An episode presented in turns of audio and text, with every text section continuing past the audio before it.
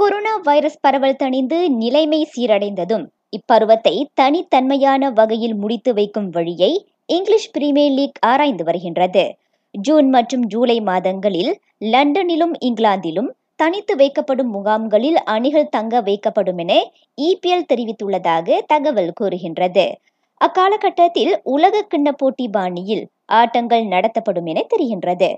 இப்பருவை EPL-இல் மொத்தம் 92 ஆட்டங்கள் பாக்கியுள்ளன. கனடாவுடன் கூட்டு சேர்ந்து டோக்கியோ ஒலிம்பிக் போட்டியிலிருந்து விலகிக் கொண்டதாக கூறப்படுவதை ஆஸ்திரேலிய ஒலிம்பிக் செயற்குழு மறுத்துள்ளது. அச்செய்தியில் உண்மை இல்லை என அது தெளிவுபடுத்தியது.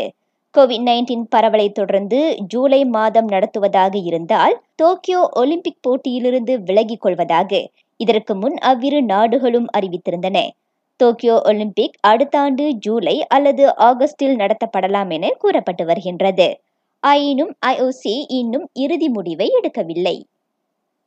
வரும் புதன்கிழமை நடைபெறும் கூட்டத்திற்கு பிறகு விம்பிள்டன் டென்னிஸ் போட்டி அநேகமாக ரத்து செய்யப்படும் என்றே தெரிகின்றது.